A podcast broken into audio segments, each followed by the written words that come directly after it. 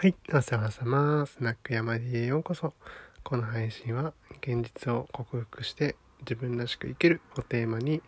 お姉のママがマーケティング的方について話していきます。というわけで、えっと、今日は6月6日、日曜日ですかね。えっと、そんなこと言ったことないんで、突然日付の話をするという ね、あの、悪魔の日ですか？あの、6月6日に雨ザーザーということで、えー、っと、そんなね、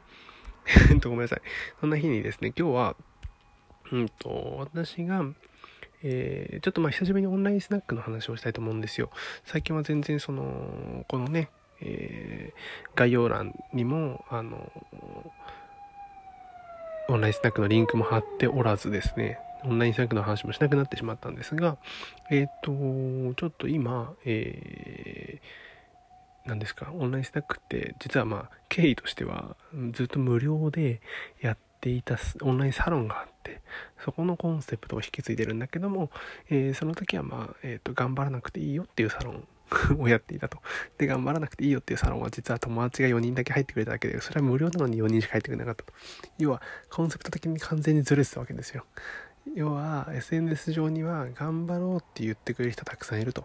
一緒に頑張ろう一緒に前を向こうというサロンはたくさんあるけども頑張んなくていいよって言ってくれる人は誰もいない。そういう場所って必要じゃない。私はもうお腹とにかく痛くなりやすいの。お腹お腹痛くなりやすいのと、えー、頭が痛くなりやすい。この2つの問題があるわけですよ。これってどっちもメンタルにめちゃくちゃ厳しいあのえー、影響するのでえーと、要は気持ちが落ちるわけですその時は。お腹痛い頭痛いってなってる時に頑張ろうぜって言ってくる人すごい嫌いなんですよ。ふざけんなと。その3の中ではお腹痛いんですって言ったらみんなが大丈夫。頑張んなくていいんだよ。今すごく頑張れてるよと。今日は無理せずねなっていうことを言ってくれるようなそういうサロンをね作りたいなと思ったんだけどこれ失敗したわけ。無料でも4人しか入ってくれなかった。でもじゃオンラインスナックっていう形になって実際にこう一緒にしゃべると。音声で私と双方向のコミュニケーションを、えー、実際にしゃべる本当に Zoom で対談みたいな感じで喋れるというふうになって初めて月額料金100円のものを、えー、今14人かな。15人かな。それぐらいの人が払ってくれるようになった。で月額500円の個別の相談っていうのも、あのー、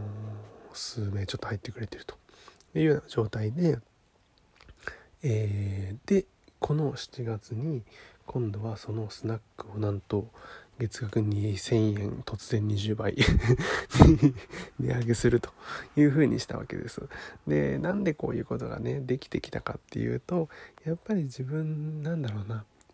えー、まあ最初言ったようにこうコンセプトがずれていたっていう話があったんだけどもえっ、ー、となんだろうね自分の、ま、持ってる要素持ってる何ていうの？資質とか、えー、素養とかなんかわかんないけどセンスとか性格とかそういうものを自分のうんとも自分を構成する要素自分の能力ですよね。自分の能力とえっとまあ人の悩み要は社会問題ですよね。問題解決のための問題ともう一つえっ、と競合ですね。競合とのそあの関係性っていうところがバランスよくいったところで初めてお金が取れると思うのであのめちゃくちゃいいビジネスだし超能力もあるんだけどそもそもそれもやってる人たくさんいるとか第一人者の人にすんげえ集まってるという場合はもうこれ全然ダメなんですよ。例えばめちゃくちゃ美味しいハンバーガーあの100円で作れるようになりましたっつってマックの隣に出品しても誰も買ってくれないわけですよ。あのそういうことが普通にあるんですよねネットだと。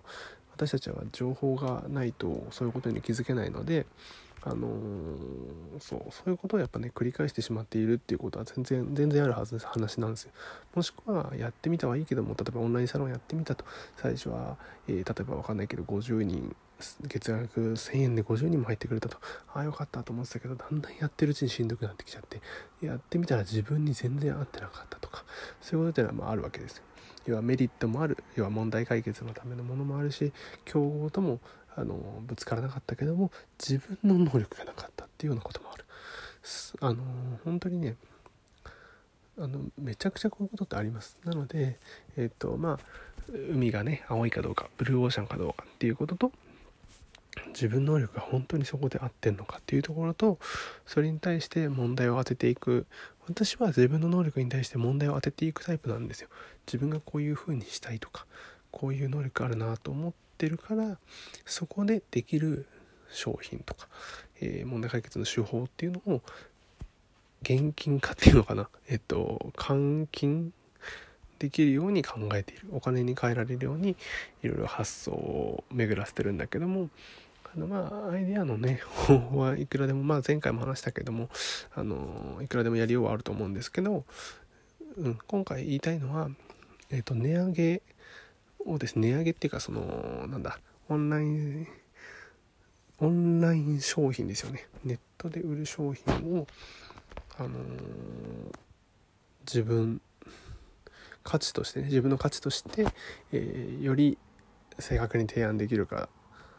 提案できるようになる方法っていうのかな、うん、そういうことをごめんなさい。ちょっとあの言語化下手くそすぎますね。すいません。台本を全然用意しなかったんですが。です。あのそれをちょっとお伝えしたかったです。でなのであのきちんとまあ今回みたいに月額料金取るようなものっていうのは、えー、解約されないようにそれを解約できない理由っていうのかな。解約したくなくなるような理由をちゃんと言語化しておくるっていうことがまあ一つ。であとは、えー、自分なりにいろんなことを模索するさっきの青い海を探すブルーオーシャンを探し続けるということが一つ。で最後の一つが、え、セルフイメージを高く持つ。自分にはできるんだっていうことを自分が信じてあげる。それがないと意外となんだろうな自己肯定感高くて目標達成力もあるんだけどできてないっていう人も多い。のでちょっとあのそんなね話をしたいと思いましたはいでごめんなさい前回のねあの投稿 配信の、えっと、コメント返しをちょっとしたいと思います。あの、綾野亮さん、連続でありがとうございます。あの、スピリチュアル占い師ですね。えっと、私のコメントに対して配信アップしていただきありがとうございます。私の母方の祖父母様が、おじい様ってことですね、多分ね。が、えっ、ー、と、あそお祖父様か、おじい様ですね。が、えーと、地元で有名な書道の先生をしていたので、山地さんの書道をビジネスにつなげるという話をされていて、素晴らしいと思ってコメントさせていただきました。いやー、本当にね、本当ありがとうございます。あの、私もね、あの、まあ、この間も話してますけど、あの、書道ずっとやってて、あの、その思いっていうのはすごい同じようにあると思ってます。で、本当に先生方のね、あの、近くで見ていた方だったら本当わかると思うんですよ。あの、あの空気感、あの空気感ってすごいんですよ。本、本物っていうのは、あの、偽物本物がある本物じゃなくて、えっ、ー、と人が書いたって意味ね。人が自筆で書いた本物の書にしかない。あのフォントにはない。毛筆のフォントってあるじゃない。あれにはないね。あのもう独特の凄みだったりとか。あの例えば文字一文字を社長室に飾ってるあれっていうのは意味があってやっぱりそれ見ると初心に戻れるとかね。あのやる気が奮い立たせるみたいなそういうことってめちゃくちゃあるわけですよ。私も一文字大きい字をねあのびっくりした高校の時に誰かが書いた「豆」っていう字があったのよ。それ階段のなんか踊り場のとこに飾ってあったんだけどそれ見た時にはほんと衝撃を受けたね、うん、この豆でこんなにも価値観揺るがされるかと。逆に豆だからこそ価値観揺るがされたのかもしれない。そんなようなごめんなさい。あの余談でした。あのありがとうございます。とにかくあの綾野亮さんありがとうございますということです。あのそれはね、あの、引き続き頑張っていきたいと思います。あの、今はちょっと書道の先生と、あの、アライアンス、提携を、あの、結ぶでいるところでございます。というわけで最後までいらしてくださりありがとうございます。聞きづらくてごめんなさい。じゃあまたね